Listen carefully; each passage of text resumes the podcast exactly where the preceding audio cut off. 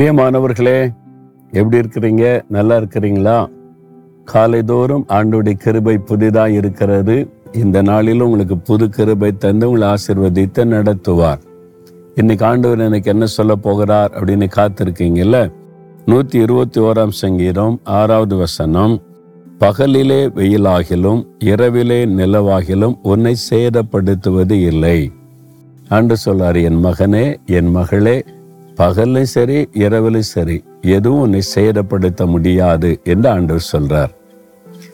வெயிலாகிலும் நாம் வந்து சின்ன பையனாக இருக்கும்போது வெயிலில் தான் ரொம்ப விளையாடுவோம். இல்லை நம்ம வெயிலில் தான் ரொம்ப விளையாடுறது. அந்த வாலிப வயசில் வெயிலெலாம் தெரியாது.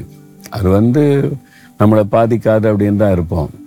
ஆனால் இந்த அமெரிக்கா கனடா இந்த ஊழியத்துக்கு போயிருக்கும்போது அங்கே வந்து சம்மர் ஆரம்பிச்சிட்டா வெளியே போனாலே அதுக்குன்னு ஒரு க்ரீம் இருக்குது. எல்லாம் உடம்பெல்லாம் பூசுவாங்க. பிள்ளைகளுக்கெல்லாம் குழந்தைகளுக்கு முகத்திலேருந்து கை கால் எல்லாம் பூசி விடுவாங்க.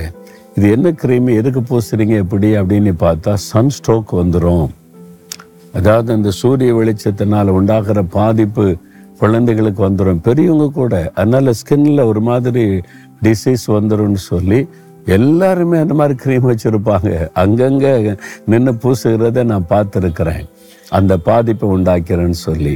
இப்போ நம்ம ஊரில் கூட பாருங்களேன் இந்த வெயில் காலம் வந்துட்டு அந்த கோடை காலத்தில் சிலர் சுருண்டு விழுந்து இறந்துருவாங்க. பார்த்துருக்கீங்களா? சென்னையில் டெல்லியில் சில பட்டணங்களில் அந்த வெயிலின் கொடூரத்தினால சில இறந்துருவாங்க. அது அந்த வெயிலினால் உண்டாகிற பாதிப்பு. அப்போ நிலவு குளிர்ச்சியாக தானே இருக்குது? ராத்திரில நமக்கு என்ன அப்படி தீமை வரும்னு நினைப்போம். அது என்ன ஆண்டு சொல்கிறாருன்னா பகலில் வரக்கூடிய தீங்கு இரவில் வருகிற தீங்கு. எதுவும் உங்களை சேதப்படுத்தாது. அதான் அதுக்கு அர்த்தம். எதுவும் உங்களை சேதப்படு ராத்திரியில் பனி பெய்யும். அது மாதிரி சில குளிர்ச்சியான காற்றுடைய தாக்கம் சிலரை பாதிப்புக்குள்ளாக்கிறோம். பார்த்துருக்கீங்களா? அதனால தான் ஆண்டு சொல்கிறாரு சூரிய வெளிச்சம் வரக்கூடிய பகலானாலும் சரி சந்திரனை பார்க்கக்கூடிய இரவானாலும் சரி இந்த உலகத்தில் என்ன நடந்தாலும் உன்னை அது சேதப்படுத்த முடியாது. நீங்கள் இதை விசுவாசித்தா உங்களுக்கு சேதம் வராது. நீங்கள் இந்த ஆண்டோடைய வார்த்தையை விசுவாசிக்காவிட்டால் சேதத்தை நீங்கள் அனுபவிக்க வேண்டியது வந்துடும் அப்போ நான் அதனால தான் சொல்ல இந்த வசனத்தை சொல்லி ஆண்டு வெயிலில் போய் பல காரியம் செய்ய வேண்டியது இருக்குது. ராத்திரியில் பல வெளியில் போய் அந்த பனிக்கு மத்தியிலே சில பணிகளை நிறைவேற்ற வேண்டியது இருக்குது. நீர் இரவிலே நிலவாகிலும் பகலிலே வெயிலாகிலே சேதப்படுத்துவதில் சொல்லி இருக்கிறீங்க எதுவும் என்னை சேதப்படுத்த முடியாது நீங்க காத்து கொள்ளுவீங்க அப்படின்னு ஒரு விசுவாசத்தோட ஜோம் பண்ணிட்டு போங்க ஒண்ணுமே பாதிப்பு வராது. ஆண்டோர் பாதுகாப்பார். அதனால தான் ஆண்டவர் சொல்றார் உன்னை எதுவும் சேதப்படுத்துவது இல்லை. அதனால எதுவும் சேதமாயிருமோ? அப்படின்னு நீங்க பயப்படாதுங்க. சூழ்நிலைகளை கண்டு கலங்காதங்க. உலகத்துல செய்திகள் சொல்லிக்கிட்டே இருப்பாங்க பல காரியம் சொல்லுவாங்க. ஆனா ஆண்டவுடைய வாக்கு தத்துவம் அவருடைய வார்த்தைகளை விசுவாசித்து நீங்க சொந்தமாக்கி கொள்ளும்போது எதுவும் சேதப்படுத்த முடியாது.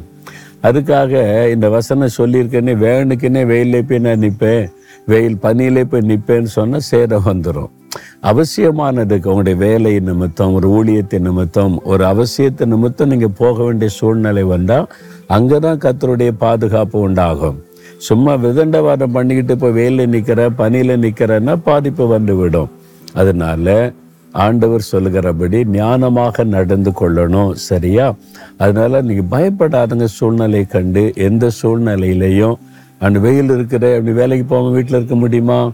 ஐயோ பனி இருக்குதே அப்படின்னு சொல்லிட்டு ராத்திரியில் நம்முடைய பொறுப்பை நிறைவேற்றாமல் வீட்டில் இருக்க முடியுமா? முடியாது. அதெல்லாம் செய்தாலும் ஆண்டோடைய பாதுகாப்பு நமக்கு இருக்கும். சேதம் வராது. அதனால் ஆண்டோடைய கரத்தில் கொடுங்க. உங்களுக்கு சரீரத்தில் ஏதாவது பாதிப்பு இருக்குதா? ஒரு பாதிப்பும் உங்களை சேதப்படுத்தாதபடி அதில் இந்த பூரண சுகத்தை ஆண்டவர் தருவார். தகப்பனே இரவும் பகலும் எங்களை சேதமில்லாதபடி பாதுகாக்கிற ஒரு நல்ல ஆண்டவர் எங்களுக்கு இருக்கிறதற்காய் ஸ்தோத்திரம். பகலிலும் வெயில் இரவிலும் நிலவு எதுவும் எங்களை சேதப்படுத்தாது. எந்த சூழ்நிலையும் எங்களுடைய சரீரத்தை பாதிக்காது.